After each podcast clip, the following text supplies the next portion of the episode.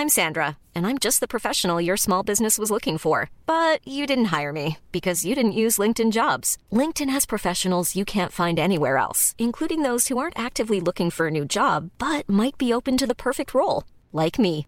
In a given month, over 70% of LinkedIn users don't visit other leading job sites. So if you're not looking on LinkedIn, you'll miss out on great candidates like Sandra. Start hiring professionals like a professional. Post your free job on linkedin.com/people today. Hey there, it's Michele Norris. I'm host of a podcast called Your Mama's Kitchen. When I travel, I'm usually looking for a way to find a taste of home when I'm not at home. And one of the things I love to do when I am at home is entertain. And Airbnb allows me to do that. When I was in California recently, I rented a house that had a great kitchen. And when we were sitting around the table, we we're all thinking, we're in someone else's house. Someone could be in all of our homes as well. If you have a home, but you're not always at home, you have an Airbnb. Your home might be worth more than you think. Find out how much at airbnb.com/slash host. Coming up on this week's episode, I compare flagship level Android smartphones, I start replaying another Star Wars video game, and I watch a director's cut version of a film that's not really a director's cut. A D N. It's headphones, Neil! Headphones, Neil. Headphones, Neil.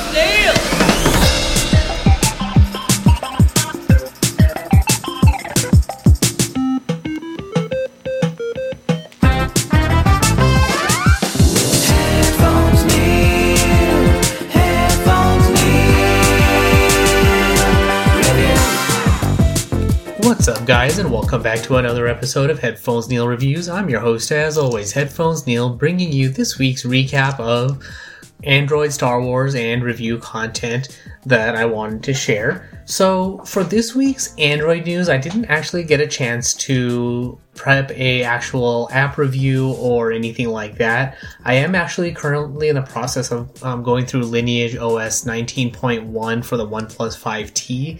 Um, it is an official version, so I wanted so as a bit of a side update aside from the main topic for today.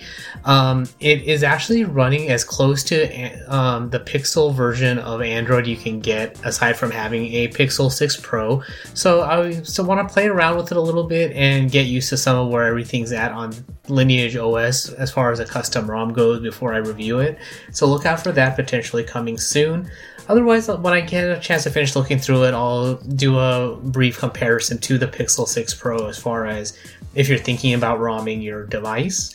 But that being said, for this week's Android topic, I actually wanted to talk about something or uh, as far answer a question that I get asked a lot as far as which flagship Android smartphone uh, uh a user should buy, whether you're upgrading from a prior Android phone or you're coming new to the smartphone scene, or you're switching to iOS or switching from iOS or whatever your special case may be. So, in this particular topic, I'll be comparing the Google Pixel 6 Pro versus the OnePlus 9 and 10 Pros, the and the, uh, comparing that to the Samsung Galaxy S22.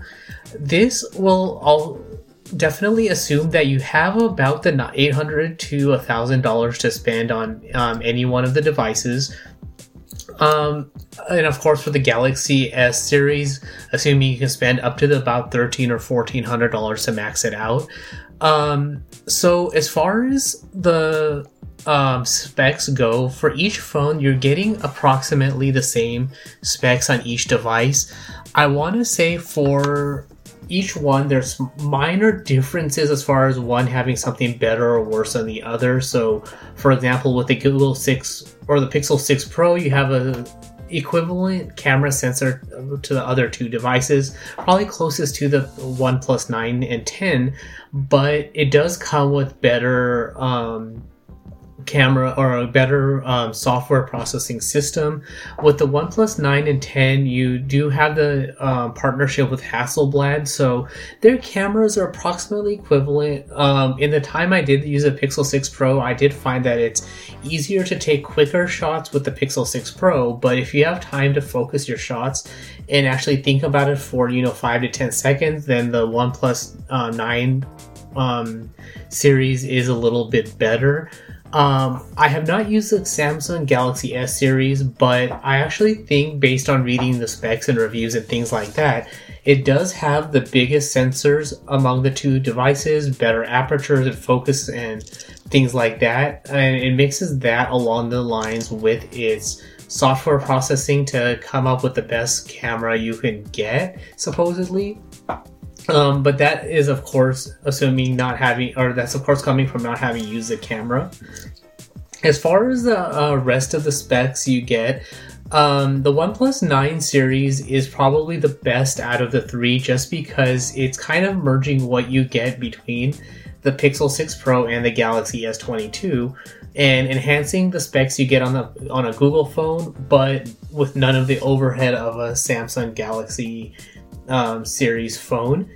So with that, that's kind of why the pricing and all of that falls in between the Pixel and the Galaxy S series for the OnePlus phones, is because you're kind of getting the best of both worlds.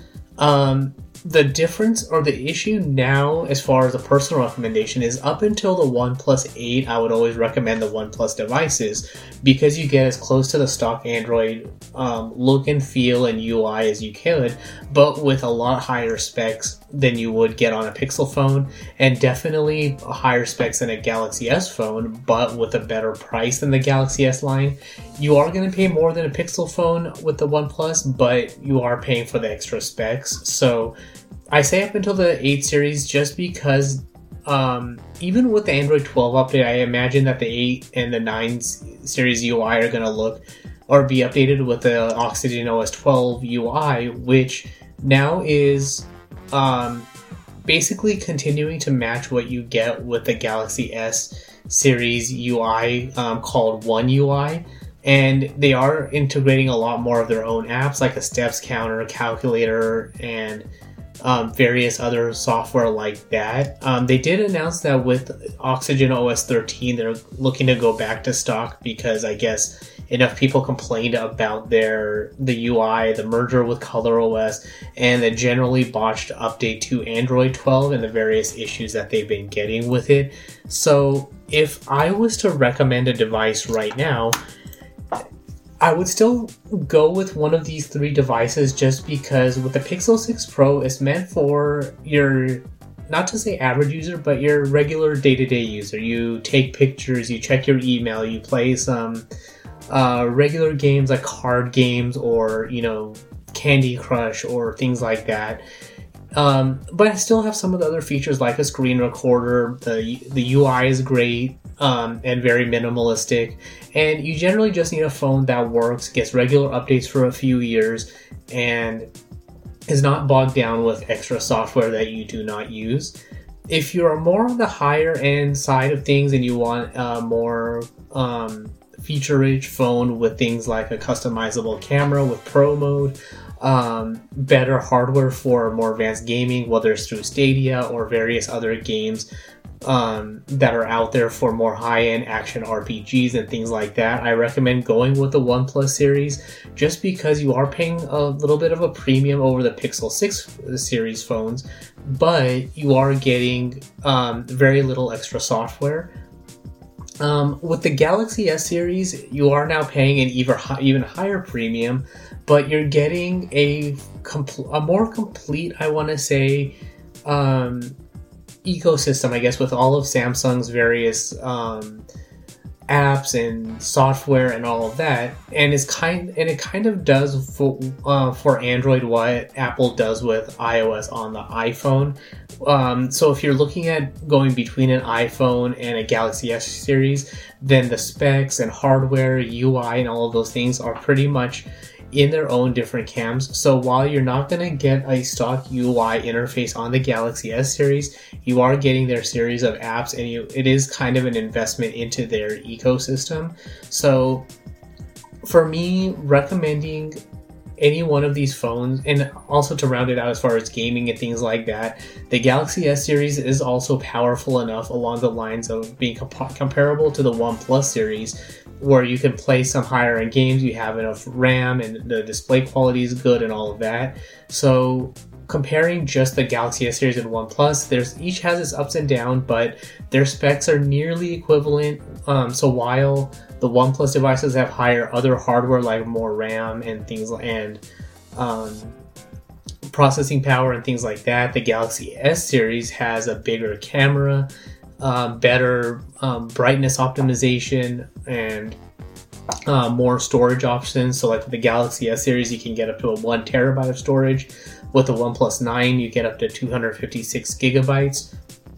With the OnePlus 10, it's kind of a weird thing this year, just because um, in the US, or at least in the global version of the phone, you can only get 8 gigs of RAM and 128 gigs of storage, while the Chinese version you can get up to uh, 12 gigabytes of RAM and I think 256 gigs gigabytes of storage. Supposedly, more storage options are coming soon, or more phone options are coming soon. So for me, it is kind the OnePlus 10 Pro is kind of a downgrade from the 9 Pro. So that's kind of why I'm focusing more on the 9 versus the 10 because it is comparable to the Google Pixel Pro and the Galaxy S20 or Galaxy S22, and actually, to me, that's kind of why OnePlus is um, always generally been resilient as far as their release schedule, just because even though that was the earliest phone released in 2021, the Pixel 6 Pro having been released in the second half of 2021 and the Galaxy S22 having released in the first half of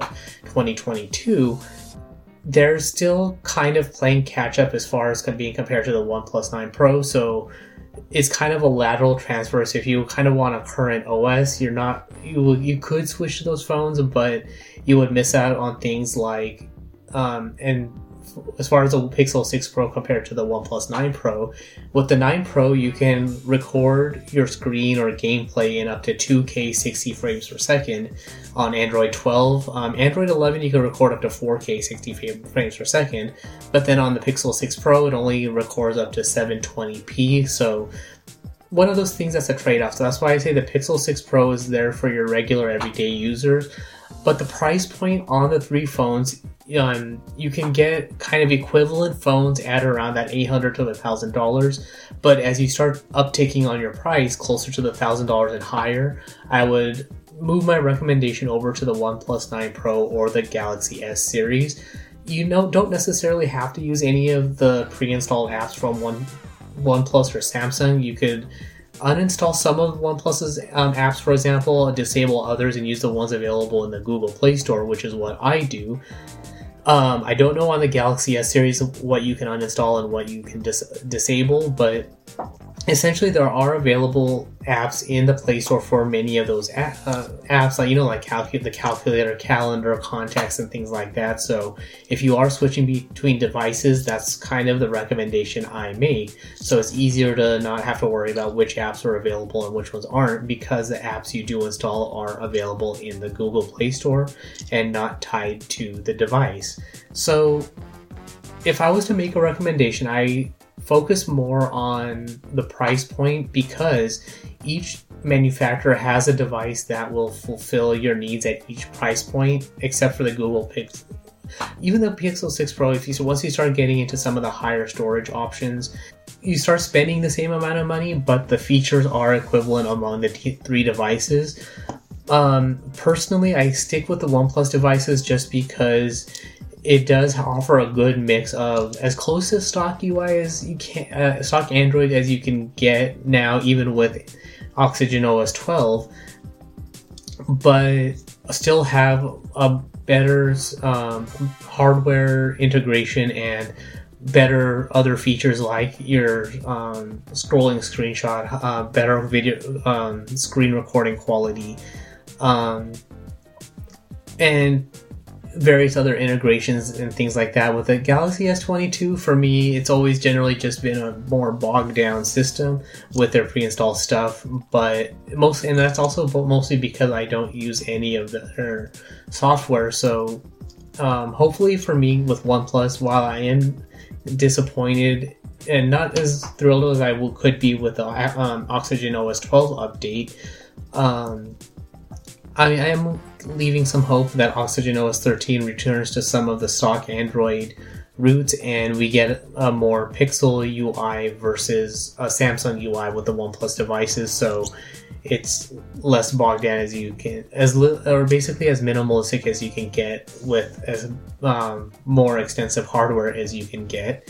Um, and it, and various other things like harder access to the shelf and things like that with um, Oxygen OS 12 make it that much more disappointing. Font sizes are all over the place and things like that, which is why I would also recommend the Pixel 6 Pro or the Galaxy S22 at the, at the as of this recording. Just because with the Pixel 6 Pro you get a consistent UI, and with the Galaxy S series you get there even though it's one UI and not stock Android, you get a um, consistent UI and a progressively updated UI in Samsung's image over the years. That's the one thing. Even though you, whether you like them or hate them for their Android skin, they've remained consistent over the years in pushing their Android skin. So at least they've been making updates. They've been remained consistent. The look and feel is there, and it remains unified over all these years. So at least you know what you get with OnePlus. With this recent change, it's I understand what they were doing to merge the code base with color between Oxygen OS and Color OS,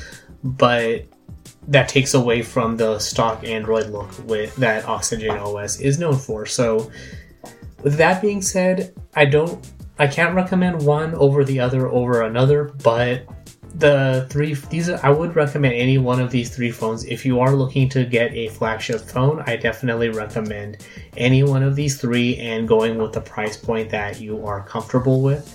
I still maintain personally that the Galaxy S series is more expensive than the other two than what it's worth, but because of the marketing and investment in their UI that they spend, that money makes sense, but I would otherwise recommend if you if that's not of interest to you or you don't really care about some all of their pre-installed stuff and apps and things like that, then go for a OnePlus device. But if you prefer their consistent messaging and hardware support and things like that, then go for a Galaxy S series. But as far as minimalism goes and basic cell phone, smartphone usage, go with a Galaxy or a Pixel 6 Pro. And if you want the merger of both sides, then go with OnePlus. So with that being said, let's jump into this week's Star Wars segment. Even on a budget, quality is non-negotiable. That's why Quince is the place to score high-end essentials at 50 to 80% less than similar brands. Get your hands on buttery soft cashmere sweaters from just 60 bucks, Italian leather jackets, and so much more. And the best part about Quince, they exclusively partner with factories committed to safe, ethical, and responsible manufacturing. Elevate your style without the elevated price tag with Quince. Go to quince.com slash upgrade for free shipping and 365-day returns. Hiring for your small business? If you're not looking for professionals on LinkedIn, you're looking in the wrong place. That's like looking for your car keys in a fish tank. LinkedIn helps you hire professionals you can't find anywhere else, even those who aren't actively searching for a new job but might be open to the perfect role. In a given month, over 70% of LinkedIn users don't even visit other leading job sites. So start looking in the right place. With LinkedIn, you can hire professionals like a professional. Post your free job on linkedin.com slash people today. Hey there, it's Michele Norris. I'm host of a podcast called Your Mama's Kitchen. When I travel, I'm usually looking for a way to find a taste of home when I'm not at home. And one of the things I love to do when I am at home is entertain. And Airbnb allows me to do that. When I was in California recently, I rented a house that had a great kitchen. And when we were sitting around the table, we we're all thinking, we're in someone else's house. Someone could be in all of our homes as well. If you have a home, but you're not always at home, you have an Airbnb. Your home might be worth more than you think. Find out how much at airbnb.com/slash host. Burrow is a furniture company known for timeless design and thoughtful construction and free shipping, and that extends to their outdoor collection. Their outdoor furniture is built to withstand the elements, featuring rust-proof stainless steel hardware, weather-ready teak, and quick-dry foam cushions. For Memorial Day, get 15% off your Burrow purchase at burrow.com slash ACAST and up to 25% off outdoor. That's up to 25% off outdoor furniture at burrow.com slash ACAST. So, with this week's Star Wars segment, there really isn't too much I have to talk about. Um, the biggest news for me is that I got a notification that the Vader comics issues 23 and 24, which I believe are the final issues in the Vader comic run, have been delayed to June. So I'm not sure quite why that is. Um, if I was to speculate, it would probably be because there's, something in those issues that ties directly to the um, Kenobi series. So from what I can tell, the comic takes place between the time of Revenge of the Sith and A New Hope. So when you're reading the comic, and then you, I guess if there's an overlap with the Kenobi uh, TV series, which takes place during the same time, I'm guessing there might be spoilers or there might be some sort of resolution or interaction that they don't want to spoil for the TV show or might happen in that premiere. So they kind of don't want to have that overlap. So that's my suspicion. Um, realistically, probably it's one of those things where maybe the publisher can't get them done, or they want there's some issues with getting the published the comics published by the original May deadlines. So either way, they've been pushed out, so there'll be a little bit of a delay there. Um, otherwise, on a more personal note, I did decide to start replaying Knights of the Old Republic 2 The Sith Lords, uh, mostly because I was doing a little bit of reading to be curious about um, Meetra Surik, the exile and protagonist of the second game, and I guess she's supposed to be the female clone of Revan, but um, basically she was she rose to the rank of general during the time of the Mandalorian Wars and the and the Jedi Uprising. So I figured I would give it a play and play it from that perspective, essentially make a mimic of the Revan character, but for Knights of the Old Republic 2. So I've started replaying the game, and the videos I've started uploading on YouTube at youtube.com slash pateln01. They're also being shared on Twitter at pateln01, and I started the playlist so you can follow along with my progress. I'm still upgrading and leveling up all the characters individually, but I'm also taking the point of view of leveling them up in the hopes that I'm able to turn them into Jedi. So, um, essentially, like the very each player, I'm ensuring that I level them up, regardless of the computer and repair parts and things like that, to have critical strike or flurry or things like that, so that um, though they're already set up for that sort of stuff, and I can give them more of those stats later in the game rather than starting them off with blasters and then not being able to level them up in, in, in any sort of hand to hand combat. So that's all there is for that. Not really too much to talk about in the Star Wars front this week, so let's jump right into this week's review. So I am continuing to have my usual weekly watch throughs for Halo and Picard. So nothing major to say there except for they're continuing to get better and better. I did um, cap- watch the latest episode of Halo, um, and I would recommend watching it. It is one of the best um, episodes so far. Uh, Picard is also continuing to be a good story arc, so I can't wait to see how they round that out. Um, same thing with Moon Knight. Good episode. Um, I guess I still need to round it out to see how the series ends before I make the final judgment there. Um, I did make a few episode progress in um, Discovery season four. It is kind of still generally like Fear the Walking Dead, where some episodes are good, some are not. Um, but there were a couple of good episodes in there, and I'm kind of wanting to watch the rest of the season, so we'll see how that rounds itself out. But on a related Star Trek note, um, the 4K director's cut of Star Trek The Motion Picture is streaming on Paramount Plus, so I decided to give it a watch to see how it um, differs from my memory of the movie, if it makes it any better or worse. I couldn't really tell if or that being said, I couldn't really tell if there were any deleted scenes or added scenes or anything like that, but a lot of the shots felt like extended um, panoramic shots of you know the Enterprise in space and the wormhole approaching the V'ger entity and things like that. So it really still feels like a super extended version of a two-part Star Trek: The Original Series episode where the first half is dealing with the threat of the entity, and then the second half is finding out what it is, landing on it, and discovering what V'ger is. Um, so overall, it is still pretty slow. I mean, I guess it's a good jump into the film side of Star Trek, but overall, it's still pretty skippable. I would recommend jumping straight to um, Star Trek II: The Wrath of Khan.